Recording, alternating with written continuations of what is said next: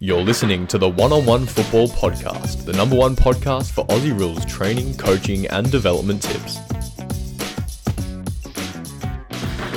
Welcome to the One on One Football Podcast. My name's Harry Symington, and as always, I'm joined in the virtual studio by the founder of One on One Football and my former coach, Andrew Raines. How are you, Rainsy?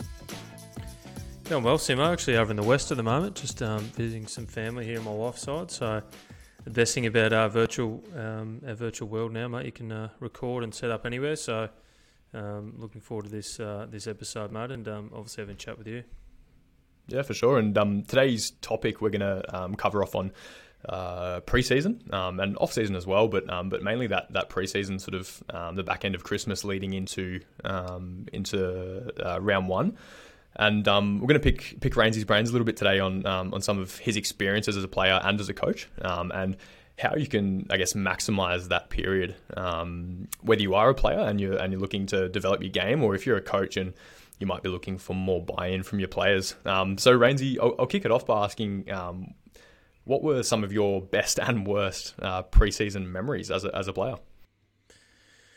Got quite a few, mate. Um, of just talking off air before about um, some of the the things that have sort of uh, been in, in my career, and obviously as a player and a coach, as you said before, and the pre seasons that come with that. It's always a, an interesting time. But one of the big things about pre season, I've talked to a lot of my former teammates about this, is that it's it's actually a great time of year. It's summer usually, or it's you know the start of start of it's usually sometimes spring, but usually it's throughout the summer.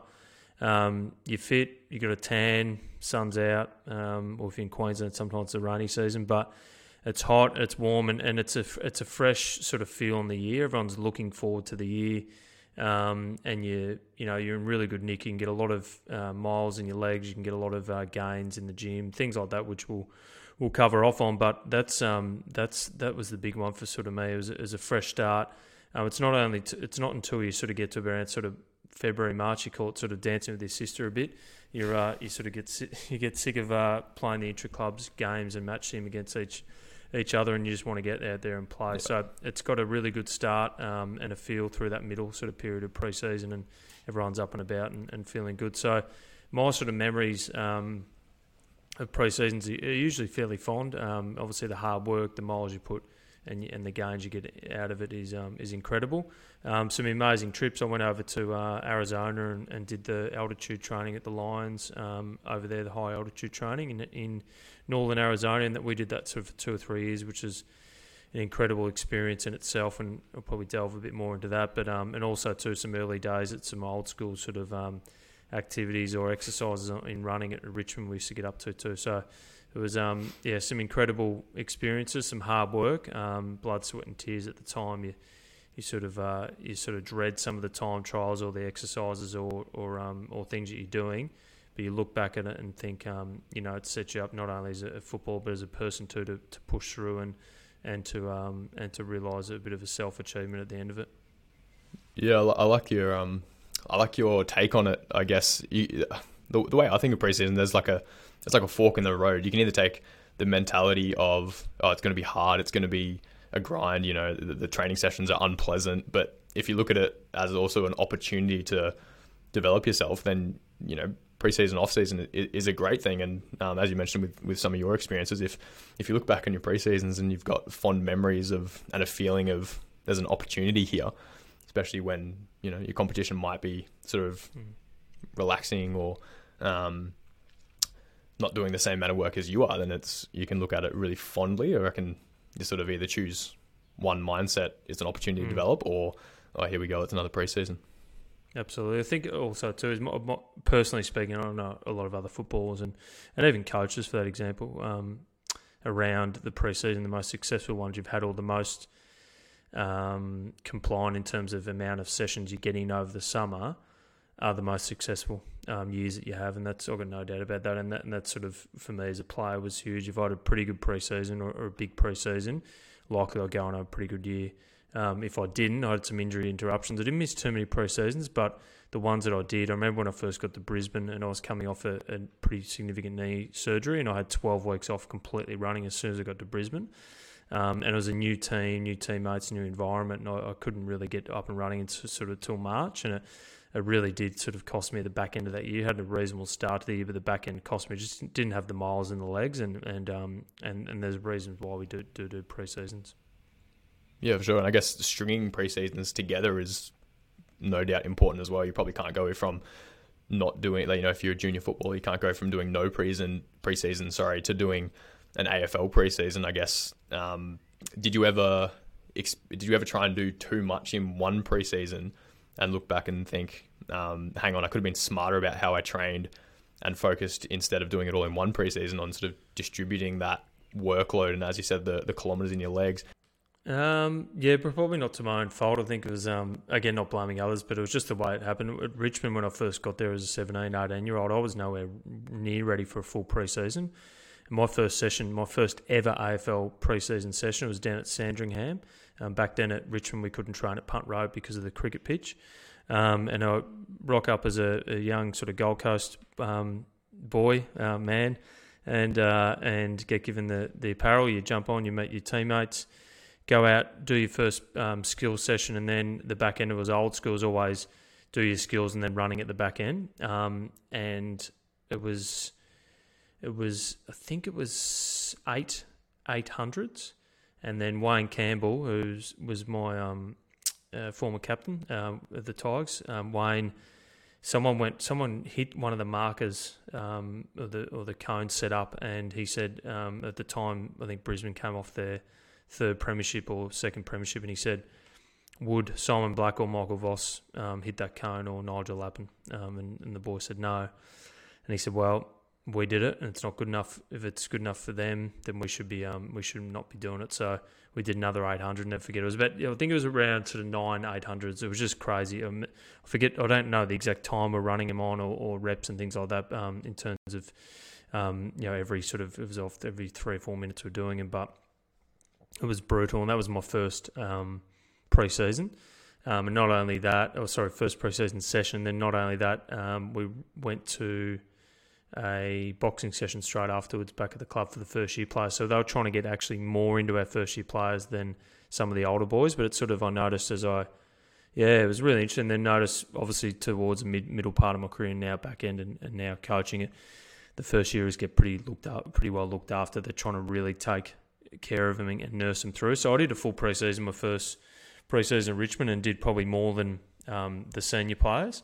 Um, but I found that cost me in my second preseason. I think I got um, significant groin pain in my second season. It was bordering on oste- osteitis pubis, what they call is the inflammation of the pubic bone and the groin. Yep. So I, I, I was able not to get affected as much as some people that do get OP, but um, it definitely did affect me in my second year. And I reckon that was probably going a bit too hard in that first year. So again, no fault of anyone's. It's just the way they did it. But um, that was um, that was sort of a, a significant sort of moment of me going, okay, well, how do we um, you know manage that moving forward, making sure I'm not doing too too much. But conversely, remember when I was 24, 25 at Brisbane, and I could actually go and have an off season and get some gains in the off season, knowing that um, you know I had four to six, five, six pre seasons under my belt, and I could able able to cope with the um, with uh, the rigorous um, you know conditioning sessions of of, of a preseason. Yeah, absolutely, and I guess it's a um, you've got to look at it at, from an individual perspective. There's going to be some players that, especially around that draft age, there's going to be some players that mature earlier and can probably handle more, and trying to hold them back is probably detrimental in the in the long run. Whereas there's going to be other players that um, that probably do need that two three preseasons before they can start um, really ramping it up. I think um, uh, Jamarra Ugle-Hagan's probably a good example of that. We know what he's going to be like in the future, um, and the doggies probably could have tried to rush to get him to play this year. Um, but uh, you know, I think I think for a player of his stature, and, and you know, everyone's got a different growth rate. There's probably a, a, um, a wise decision to sort of let him um, build his preseasons in, in as, as, he naturally will. Now, mate, we, we talk about um, running load and, and, and, and load in the gym, um, and it's it's associated with preseason and off season all the time. Um, but why is it also important to keep your skills going in the in the preseason, particularly like your kicking load, for um, uh, for example? Yeah, it's a big one. Um, and coaches pull their hair out when a player comes back for the first session after a break and pings their quad. I've seen them many, many a time. Um, and it's usually the guys that haven't done the work or the, the kicking. So it's really important you do in the off season have a football with you and try and get that kicking load in what happens again? I'm no um, sports scientist, mate. And you probably know a bit more than me around the sort of conditioning element, but um, from layman's terms, is that yeah, you have less kicks um, in your quads and you go away from not doing as, as many as you used to, and then you ramp up and have 50 kicks your first session back or 100 kicks. And you've only been used to having sort of five, five to 10 or, or none at all uh, for a couple of weeks. And um, obviously, you put a huge load on, on your quads and um, yeah, usually get a bit of a ping, and and, and it obviously sets um, players back. You know, quads are never good injuries to have. No, no injuries, great, but um, they're a really important uh, muscle to your body, and um, you know you can't kick or you can't run for a couple of weeks. Obviously, it's going to set you back. So.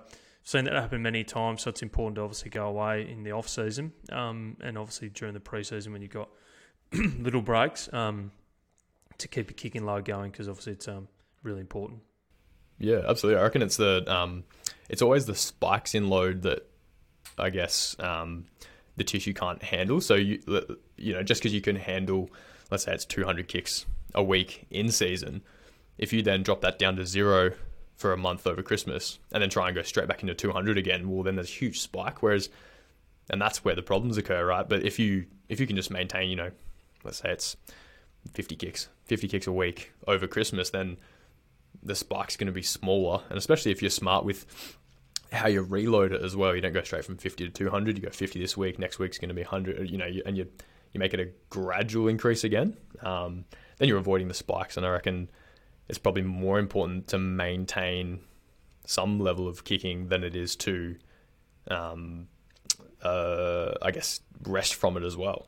It probably um, goes twofold. Absolutely, and I think um, the other one's just just your dedication towards, especially if you're going away, and everyone understands if you go on holidays or whatever, and you're with your family, or you can't quite get um, your usual training set up with teammates and have a kick. Um, actually, we've got some some pretty good stuff in our online programs where you actually can do some stuff on your own. So check those out if you if you're looking to sort of get some exercise and some drills on your own, especially when you're traveling. I want to is packing your footy everywhere you go, so deflate it on the plane. I think some of the Sherrins these days do have capability to, to just keep them pumped up in your in your suitcase. But I used to sort of deflate a footy, take a little mobile pump with me. I used to take that everywhere, even overseas trips. I remember one year in um, coming back from it was my knee injury, and I was one year I was coming, I was traveling in Paris with my wife, my girlfriend back then, but um, and she, I said, "Oh, can you come down and kick with me? I need to get my quads, keep them going, especially all the injuries that I had. Um, I wanted to make sure that my quads were right when I head back. So we went down to a park in in uh, in in Paris somewhere, and I'll never forget it. Um, I left the footy. I think I had a kick, um, kicking myself, kicked a bit with her, and then I left the footy as a marker um, to finish off my running.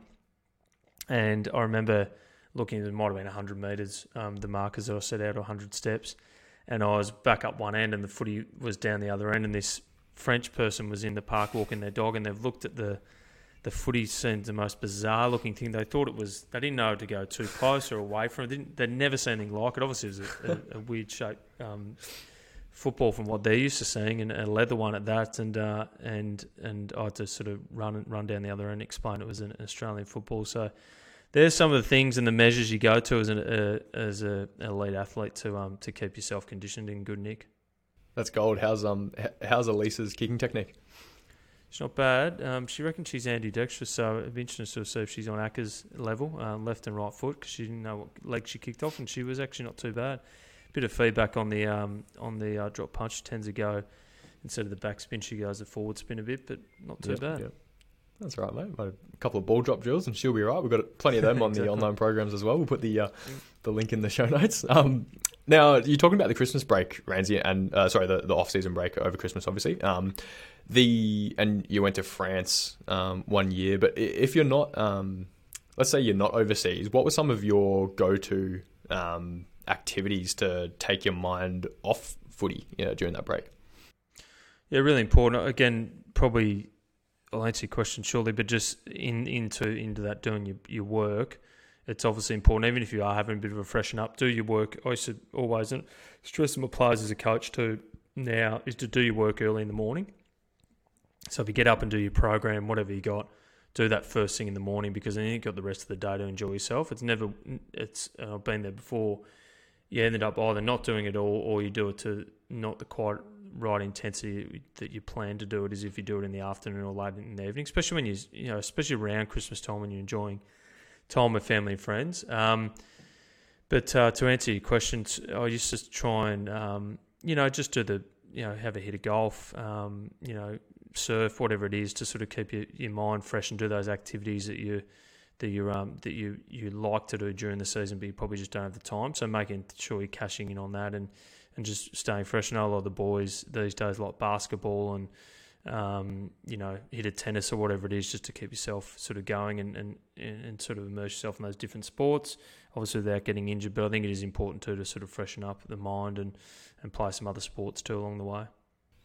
Yeah, for sure. I, like that advice as well on uh, all the different things you mentioned. We're still staying active. Like, I don't think you're you want to necessarily go and become housebound. Um, there's, I mean, footy players by nature are probably going to be more active, but um, if your if your normal activity is playing footy, then you know you don't have to keep that going. You might be able to, like I say, go surfing, play golf or something, and you're keeping active. That's enough to, um, I guess, tick that box. But I, I like what you said about um, about the morning routine. I think if you um, if you want the license to sort of from yourself, so a bit of a self mm. license to, to really enjoy yourself over the break, it doesn't hurt to put in some hours early. Um, and the odds are that that's going to be the same sort of routine when you get back to the club in an AFL system anyway. Um, you're going to have to get back into an early morning routine. Um, what for those that aren't familiar with an AFL, uh, a, a, typical week in an AFL preseason, how early do they start? Um, what, what's the what what are the those first two weeks? I guess look like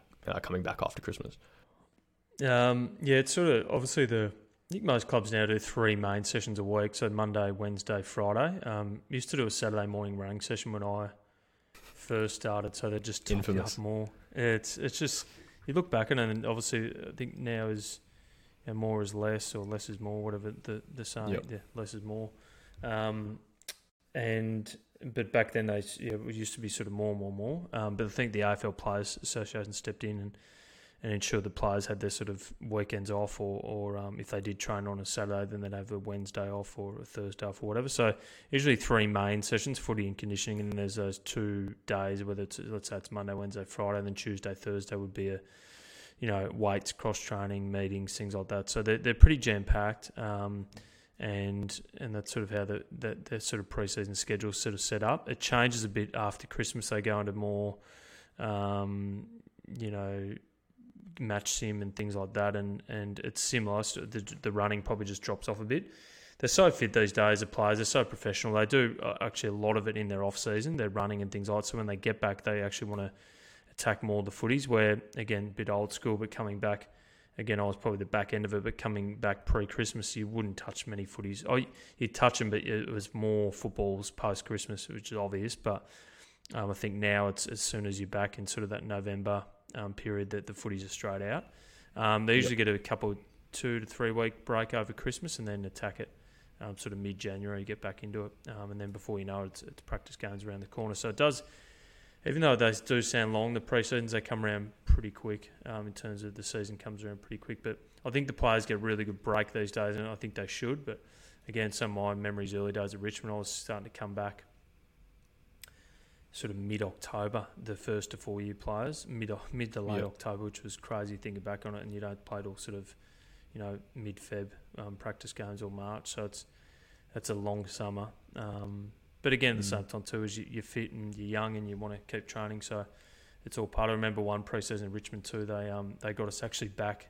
So you get your eight, eight week break, two months off, um, and they get us back on week four, week five for a um, botanical gardens test. The the tan time trial, the infamous tan time trial, and a skin folds test. And I think yep, again, yep. the players push hard for, for for the clubs not to be able to do that. They're trying to keep tabs on the players. So again, I think there's a lot more trust in the players these days, and it's it's a tiny bit. It's probably more intense um, pre-season in terms of their probably their football load because as we know now that the game's are so intense and frenetic um, the way they go about it, but it's probably less in terms of months. Um, if that sort of sure. answers the question, mate. Yeah, absolutely. I want to talk about um that post Christmas um block shortly. But before we do that, um you mentioned the tan run and the skin folds. Uh, the skin folds have been taken out of the draft combine, I think. Um, heard yeah, that, I saw that a couple of weeks ago. What are, what are your thoughts on that? Oh, yeah, I, it's it's a mix that one. I think it is a good sort of benchmark to have um, and sort of see where you can sort of pick up um, anything on, on a player's sort of body composition to improve, and it's good to have a bit of a, a Yep. sort of a guideline. But again, we used to stress ourselves out. Ask my wife about it, and um, and my family or whatever. You, you're pinching yourself at Christmas time, worrying how much Christmas pudding you're having because you think you're gonna um, you know put on the extra kilos or, or some skin skin fold. I was pretty fortunate. I probably wasn't a Ben Cousins of the world or some of the players I played with it, it just you could they could eat anything and they're still ripped. Um, but at the same time too is I, I sort of did I could sort of eat a fair bit and, and, and, and drink a bit and, and not sort of put on too much. But um, you always were a bit paranoid um, around that. So that so from the psychological point of view, I think they're not great because they do put a lot of pressure on. Because if your skin folds are five millimeters over, but you're running good time trials and and things like that, I had, a good teammate of mine, Jolly Patfull, who you know, I hope he doesn't mind me saying that um, he was probably always on the mid to high side of the skin folds. Yeah. Um, and he used to stress himself out about it and try and get him down. But he'd be our, our best runner, our, probably a top three runner, and then he won, yeah. you know, sort of two back to back, um, sorry, back to back best and fairest at, at Brisbane the years that I was playing with him, and he used to stress himself out about having high skin folds. And so there's an example. I think that we can take it a bit too sort of serious, but I think they're okay in in, in periods um, where you can sort of get them out and, and give the players a bit of a test.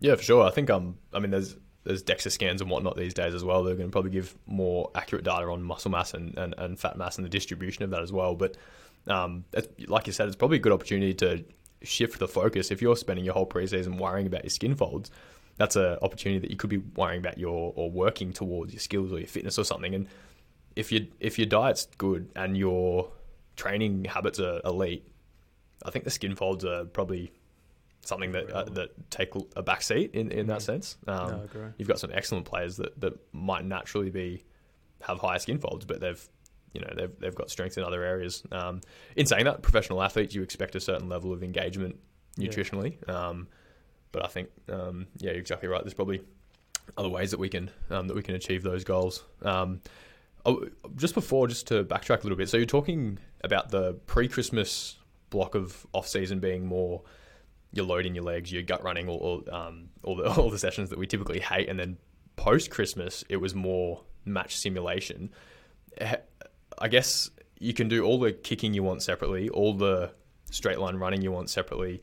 You can get as fit and as strong as you want in the gym, out on the track, but then when you make that jump from training, let's say, into match play where you're doing contested drills, you're hitting bodies, you're changing direction, you're responding to players and and um, and a really chaotic environment.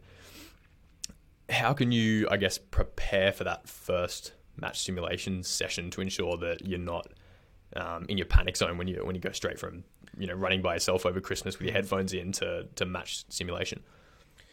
Well, it's a hard one to simulate anything um, in in that Christmas sort of period when you when you when you're not when you're probably on your own and you're not doing as much with your teammates. But it's probably that pre-Christmas period, I think, where the players are onto it now, and they actually do um, some drills straight out. Like I was looking the other day at the Suns, um, and they were doing some pretty good, you know, sort of intense drills early in pre-season. Sort of, like, geez, that's that's early to be doing that. But there's a reason why. I think what you're alluding to too. It's conditioning and not only now. I think again the old school mentality, but conditioning yourself in the gym, conditioning yourself with your skills, and conditioning yourself with your running. I think there's an element of conditioning yourself for body contact. And again, they're always thinking about it, but it's just a lot early these days. So, um, in answer to your question, I think um, getting it in as early as you can. So coaches um, take note of that. It's a really important one. Again, it's a it's a fine line. You don't want to get them back day one, and you, and especially with um, you know community level clubs or junior junior clubs or you know even senior senior community clubs that are sort of not full time athletes. Um, to build into it, um, you know, do a bit more running first, and and and uh, and their kicking and things like that, just getting their body back into shape. But I'll probably just tackle on or tack on a couple of little um, you know, sort of contested drills just to get their bodies into it. Whether it's just a basic sort of tackle drill where you, you're just grappling or you're just starting to get some body contact, then the next week you, you sort of spread that out a bit more and you go two, two on two tra- tackling drill, and then you might go, you know, four on four on five or whatever it is, and and you build your way that. Before you know it, you're sort of doing handball games with a bit of tackling, and then you can start to sort of, sort of build that into your kicking, um, sort of keepings off sort of gains with some contact, and then before you know it, you're um you, you're doing some match sim. Yeah, absolutely. And I guess the um, it's also important to make sure that you're you get used to kicking um, from from a skills perspective, getting used to actually kicking to players, not just kicking mm. to a mm. pole or kicking to a marker that you've set up. It's obviously important to do your craft in your own time and build that base, but there's maybe there's a, a, a linking stage that sometimes gets overlooked where you're you, you, know you're marking a footy that you're kicking up yourself. Mm. Um, do you reckon it's worth? So obviously here at the platform we've got we've got we've got coaches that can help with that, but maybe small group sessions with a coach um, could be a nice way to sort of fill that gap where you go from training by yourself or you know headphones in doing your own work into but before you reach match sim. Um, find some mates, source a coach, and, and try and do like a, a small group session maybe. Yeah, absolutely. I think there's there's a sort of we always talk about it, don't we? Just a time to be able to spend as an individual footballer, and then there's time to be spent as a, a team footballer, and to to sort of um, simulate um, that type of environment. So I think that's really important. I think there's you know it's not like one is better than the other, but it's important to be smart about what type of drills you're implementing when. There's probably a time and place for everything. Um, talking about um, the focus of those drills, so. Uh, we speak a lot on the podcast as a real common theme that it's important to work on your strengths as well as your weaknesses. Um, could you just elaborate on that for uh, for the listeners, Rainsy, on um, on where their focus should be? Is it um, you start with your strengths, then work your weaknesses? Do you do them all all the time, um, every session? Um, do you sit down and come up with a development plan? What what would your advice be to someone about to go into preseason, um, wanting to know where they should direct their focus? Yeah, well, definitely, obviously reassessing the year they've had, and then and then moving on to, to the year ahead, um, and obviously talk a fair bit about those goals and actioning them, and and actually having a, a proper outcome um, along the way. Um, I think that preseason you've got a lot of time and more time because there's something about preseason that you it's it's as hard. It feels like it's mentally harder than sorry. It feels like it's physically harder than the season, but it, in reality, it's probably not because you add the mental fatigue in during the season with the stress um, of playing and you know backing it up week in week out, things like that. So you're you're a tiny bit sort of a, a double edged sword a bit, but you, you sort of you're a tiny bit fresher um, or you're more time, you've got more time to do those extras in the preseason. I think the biggest gains are made, and the, there's no question about it. The biggest gains are made in the preseason because in season you're constantly recovering and taking over. You ask any footballer, coach, whatever, you're doing less sessions in the preseason. Oh, sorry, you're doing less sessions in the season than you are in the preseason. So my answer to that is focus on your weapons definitely. So if it's your kicking or your skills, and that's what you think is, yeah, keep attacking and doing doing more on your opposite, whatever it is to keep keep that going, keep on top of that. But then invest into your um into your, your areas for improvement in, the, in your deficiencies because because I think you can get a lot more and a lot more gains from that in the preseason. So again, let's use kicking. Let's say this time is your weakness. I guarantee if you did more sessions kicking in the in the summer months over um, the you know someone picks you up in the season in the middle of winter in June, you go, oh, you got to work on your kicking. Well, you can get better at it and you can focus on being obviously going to have less time to, to work on it. So that's probably my sort of advice um, about you know the importance of preseason, how, how you can just get huge gains through that period because again you, you've got no weekend games, you're pulling up better on a Monday, you can get more into your body. And I think it's it's huge huge opportunity for players to to uh, reap the rewards in the preseason. Yeah, it's a real growth period, isn't it? There's there's less um, dilution on training sessions. There's less restrictions on you know, obviously you don't have to get, as you mentioned, you have to get fresh for a game. So you probably got a chance to sort of go a little bit deeper in the well. Um, you mentioned that you'd sort of start by reflecting on the year that you had, um, and sort of let that be not a catalyst, but I guess um, help decide what you're going to structure your preseason around. Did you uh, during your AFL career? Did you have a did you have someone that you would regularly sit down with and discuss the or like maybe have a um, like an end of year meeting. Were, were there any coaches that you were particularly close with that you would review the year with and then come up with a plan? Usually your line coach at each club. Um, again, without sort of mentioning too many names, but yeah, the um, the yeah line coach, obviously senior coach, which you look up most most up to know early years with Terry Wallace. Um, had some. He actually said to me one preseason, uh, one it was my second year as a 19 year old, and, and Terry said to me, I don't know if we covered this on the podcast for in my earlier interviews, but he said to me, You're elite. You're not elite at AFL level. I was only 19, but he's obviously putting the heat on me to get a, a sort of a, a, spot.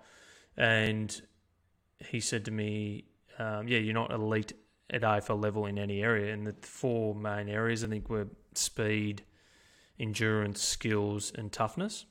Um, so I went away and I said, "Well, how can I get a lead in in area in, in some areas?" And my speed was pretty good as a, junior athlete, sort of coming through. But then I, I did some sp- sprint training, um, got better at that, got my times, and that pre-season really worked on that. Became sort of top five in the in, we, we had a speed test back then, not as quick as our good mate Brett Deledio, but um, not too far off him. Um, no, he always had, had me covered. Um, and then my endurance picked up again. I was sort of middle to back as a young fella, and then I pushed up to sort of mid to front.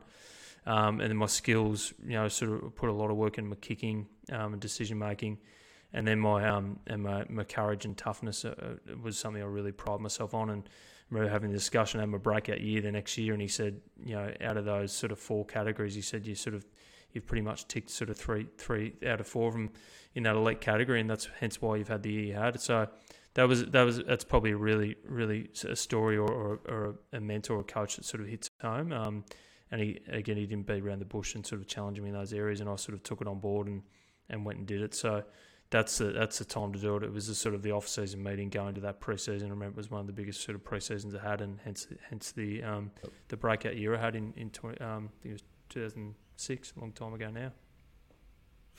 Yeah, for sure. And did you? So you had maybe four or five. Uh, sorry, four areas. Was it four areas? Four areas sort of focus on. There's obviously more. I think when yep. we go through IDPs I've done with you before these days, individual development plans, it's five yep. key categories to be an AFL player or, or, where you sort of got to be. And it's skills, um, decision making, like skills, tactical, technical. So split into two. Yep. Um, that's around your game sense and things like that. Then obviously your physical physical stuff um, and then um, your mental stuff, um, which sort of covers off. So four or five key areas, and that's that's sort of the discussions I had. Yeah, yeah, and we've got a um, we've got a great template um, on uh, player development plans uh, that Josh Fraser presented at the um, Footy IQ online masterclass. So if you're interested in having a look at what those um, what one of those documents might look at, um, jump on our website, uh, click on the eShop, and you'll be able to find it um, up there. So just to just before we move on, Raines, you, you, mentioned that so you had four categories that you wanted to work on, um, and by the end of that season, you had um, three that you drastically improved. Was that a process of take it one at a time and segment? I want to do my kicking this month. Next month's going to be toughness, or did you focus on, um, I guess, a more holistic approach where you did did um, bits of everything at the same time? Yeah, well, it's probably bits of everything at the same time. I think the three, yeah, I probably just have I done my speed that session? Yeah, I've done that. Uh, or that like if you break down to a week, I've I've done my speed, tick that off. I've done my skills. Toughness is a, a hard measure to sort of to have, or, or you sort of your courage or toughness of that category, mental mental toughness. Um, but obviously you're grinding yourself through the process, so you're building on that, and then obviously the endurance element or um, you know sort of physicality. So um, yeah, I'll tick most of them off each week. Yeah, yeah, awesome. And so um, you mentioned earlier some of the experiences that you had in preseason uh, coming from a, a, draftee into the AFL system. Um, obviously, you had a, a, a, long career in, in the system across different clubs. What are some of your most vivid memories of anything to do with preseason, um, sort of after that, that, that initial draft year? Yeah, well, I mentioned the 800s. That, that probably go down as one of the hardest sessions we had. Um, and it actually was a double whammy that day. I spoke about the going back to the club and doing boxing. We actually, my good mate of mine and, and fellow draftee, Tom Roach, um, at the time, we were, we were, I think we, there was a two o'clock session after the 800s. We got back at Punt Road. It was a two o'clock boxing session. And as you do when you're young, you just don't realise the importance of time or um, punctuality. I think we're one minute to two or right on two o'clock. We walk through the gym and all the older bikes are staring at us, going, oh, "Shit, they're late." And I'll never forget it. We had um, punishment and we had ten rounds. I think it was ten to one and a half 90 second rounds um, where we had to just protect ourselves and the senior players were laying into us. Don't know if that had happened these days, but that was the most sort of daunting session I have it. So that was a double whammy that day. Never forget that. Um, just a brawl. Yeah, pretty much. Just got punished. um, there were some yeah brutal running sessions in um, Arizona, the the altitude camp that I was sort of speaking about before. That was Oh, yep. some of the best memories of my football were, were done over there. In terms of, um, I got to a point where I was nearly sort of eight to ten pre-seasons in, and I needed the mental freshen up. I was sort of getting to November, December as the same sort of Yeah. thing. Where a young bloke, you know, could be at the club every day, and you sort of don't get sick of it. You don't get probably not the word for it, but it's sort of more mental freshen up. And going overseas to train was just incredible. It's a great idea and great concept by the AFL Yeah. or the club at the time at Brisbane. Um, and so they were, So that was a club trip. yeah, club trip. But the first early days, the early days of that, they, I think Collingwood used to. I think they pioneered it. And Yep. Yep. And then I think the Lions sort of go, okay, what's this all about? We'll send eight to ten of our senior players over. So I think we went, uh, or it might have been a bit more, maybe twelve to fourteen of the sort of older brigade, and I was sort of that mid sort of older tier, and we went and it was incredible. Yep. Um, and then the next year the whole club came, um, which was- which was really good. But I'll just remember some of the run. So um, at the same time, most incredible experience, and, and it was yeah really good to freshen me up and, and get so fit. Um, but some of the hardest, most brutal sessions, and I was my running at the time was pretty good. I was probably in the top sort of echelon for for, for the running group. And there was one day I don't know what happened, and we, we laugh about it. It was um, I I nearly couldn't complete the. It was back to back these rolling three hundred, so it was essentially three hundred sprint, hundred jog, fifty walk, or whatever. And you're back to the start, and you go through and just keep doing it. And it was monotonous, tough, but there's something about the lactate in the, in the lactic acid with the altitude. I just remember something whether I didn't have enough hydration that morning or whatever, and I nearly fainted. I had to go to the back running group with the with the slow blokes, and a few of the boys laughing at the time, saying the um something must have been in the air that morning because I remember that sort of yeah hit me pretty hard, and that was probably one of the most grueling sessions I've ever done. Just the altitude hit me, and um, yeah, I'll never forget that. Yeah, for sure. I guess there's um there's there's a wide world out there. I mean, obviously with COVID, the travel is restricted, but there's a there's a wide world of resources and other sports and other teams and other countries that you can probably learn off. Um, whether it's physical, like altitude training, or or mental. You know, um, you see the Hawthorn Footy Club. I was a Hawks fan growing up. Always have the Kokoda trip, where I think everyone on their list for a few years completed the Kokoda Trail in the preseason, and like that was built around their probably group bonding, but also a bit of mental toughness individually as well. I reckon looking for an opportunity there to it doesn't have if if you can't travel overseas, you might be on a family trip visiting relatives in another state. Like it's an opportunity to try and reach out and maybe train with someone or at a facility that you might not have had access to before. I know on the platform we've got um, you know some excellent coaches all around the country, but we've probably got a higher density down in Melbourne. If you're in a trip in Melbourne, maybe Yeah. connect with one of those coaches and have a session with someone that you you probably can't in your during the week. I think changing the environment's the critical thing. You know, there just to be able to change it up and Yeah, mentally stimulate you, but also mentally sort of freshen you up. And um, you know, I think as you said- said before, there's been many things that clubs have done. Um, I know exactly on the speaking about the altitude camps, we also did those um, SAS type of camps too, and they were just most incredible thing I've ever done too, and most hardest like the hardest thing I've done too. Mm. So it's the same time too challenge and reward. So um, yeah, think of ways to mix it up. yeah, for sure. So important, so important. Now that sort of covers off our um, uh, preseason from a footballer's perspective, um, but I want to tap into your coaching knowledge as well um, before we finish up the episode. So, as a coach, what are some maybe tips or tricks that you could share um, to help keep a co- keep a coach's players engaged over that off-season break if they're probably inexperienced and, um, and and don't know how to handle that break? How can you really get engagement from your players? Oh, obviously, I think you'd probably these days set up you know, sort of online chats, things like that. People can record their scores or their times and things to keep them engaged. I know we've done that before um, in the academy or um, and, and me as a coach um, throughout my journey um, of, of giving players challenges. Um, you link him up with another teammate so they can do their running or skills together just to keep each other sort of going like a buddy system. Um, there's different ways you can sort of keep them engaged. But at the end of the day, it comes back to the professional. I think we talk about the man in the stand a bit or the person in the stand, and I think that's um, so relevant in terms of having time away from the from, the football club or, or from your program, um, professional and non-professional. I think that you know the ones that actually want to do the work will do the work, and I think um, you know you sort of there's no no uh, no qualms about it, and it's it's it's definitely not a surprise when a player comes back in great shape and they have the year they have. So I think that's really important from a from a coach's point of view to to be able to challenge your players, but sometimes too you might be um, as much as you you're trying to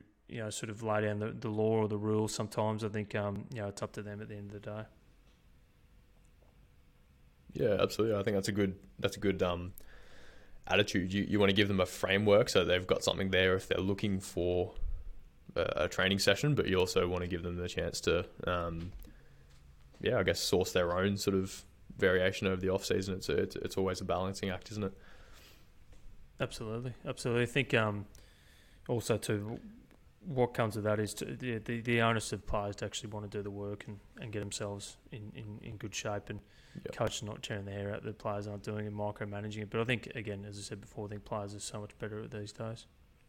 Yeah, absolutely. And um, to to wrap things up, Rainsy, I might um, in a in a very broad sense, what are some common mistakes you see? Um, whether it's coaches or players, what are some common mistakes that you see in the off season um, from anyone, any facet of training or, um, or, or life? What are some common mistakes that you see? Oh, players for starting, we touched about before, just not doing the conditioning element of whether it's skills, um, gym work, physical stuff, or um, or or their um, or their game based sort of stuff over over the break. Um, I think that's really important to to make sure that they're it's before engaged in a sense that they're, they're doing the work, but also too is yeah, I've seen some huge mistakes that people just haven't done the work. Simple as that. Coaches, um, whether they're going too hard with their program too early or to, or not not hard at all, um, and and miss out later on down the track.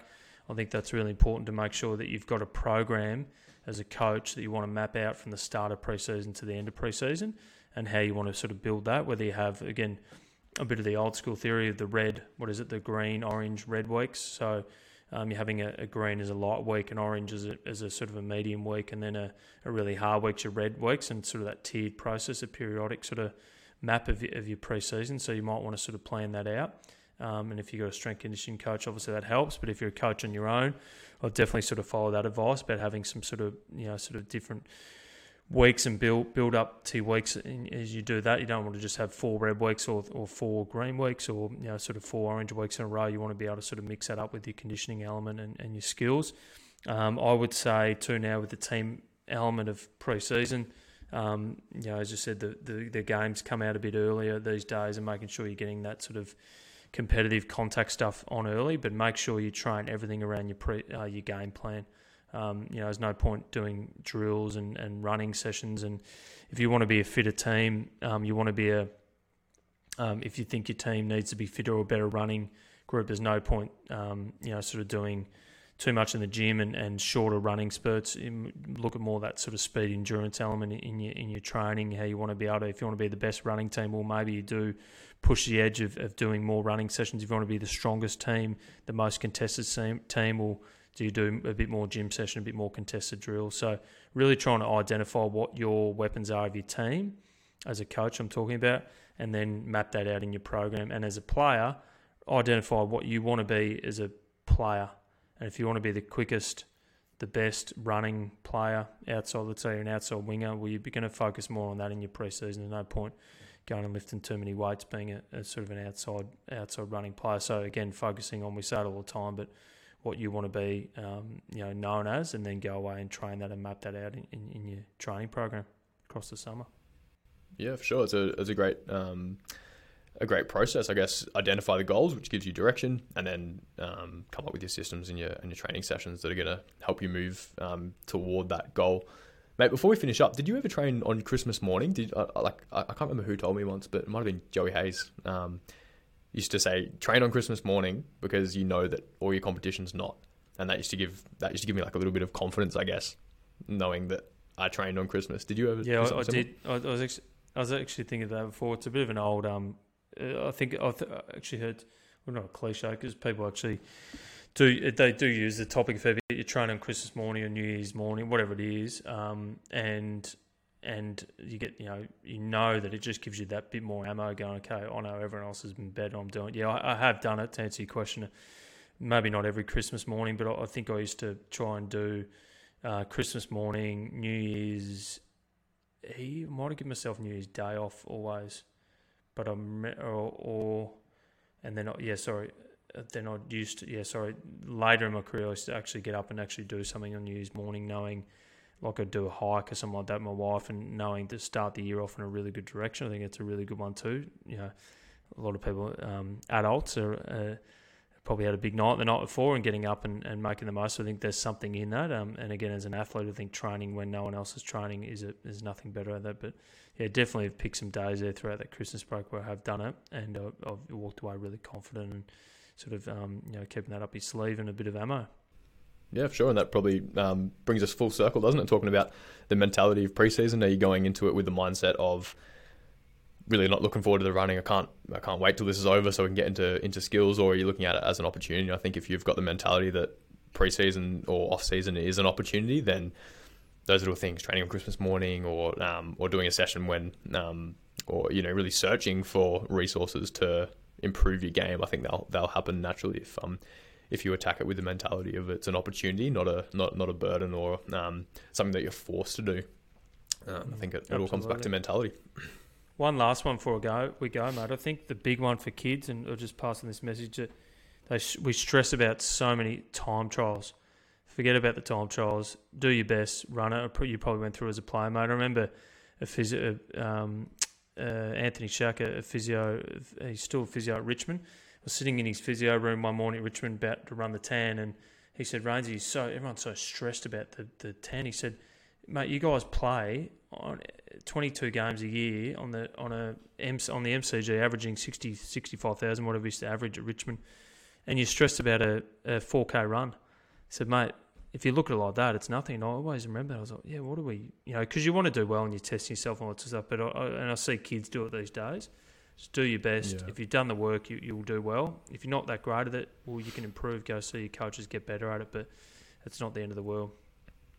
Yeah, I think that's absolute gold and something that I experienced actually as well. Like, endurance running was my strength, and I used to maybe it was a bit of ego. I used to take a lot of pride in finishing top two in the 2K time trial. But looking back on it now, I, I really wish that I'd sort of been happy to finish 10th or 12th or something and, and have spent more time working on it, what's actually going to improve my footy rather than trying to show off, not show off, but rather than trying to prove myself that early in the preseason. I guess it's all good and well to be a, not not a hero. I, I, don't want to paint it like that, but I think you've got to remember well, that it's a long season.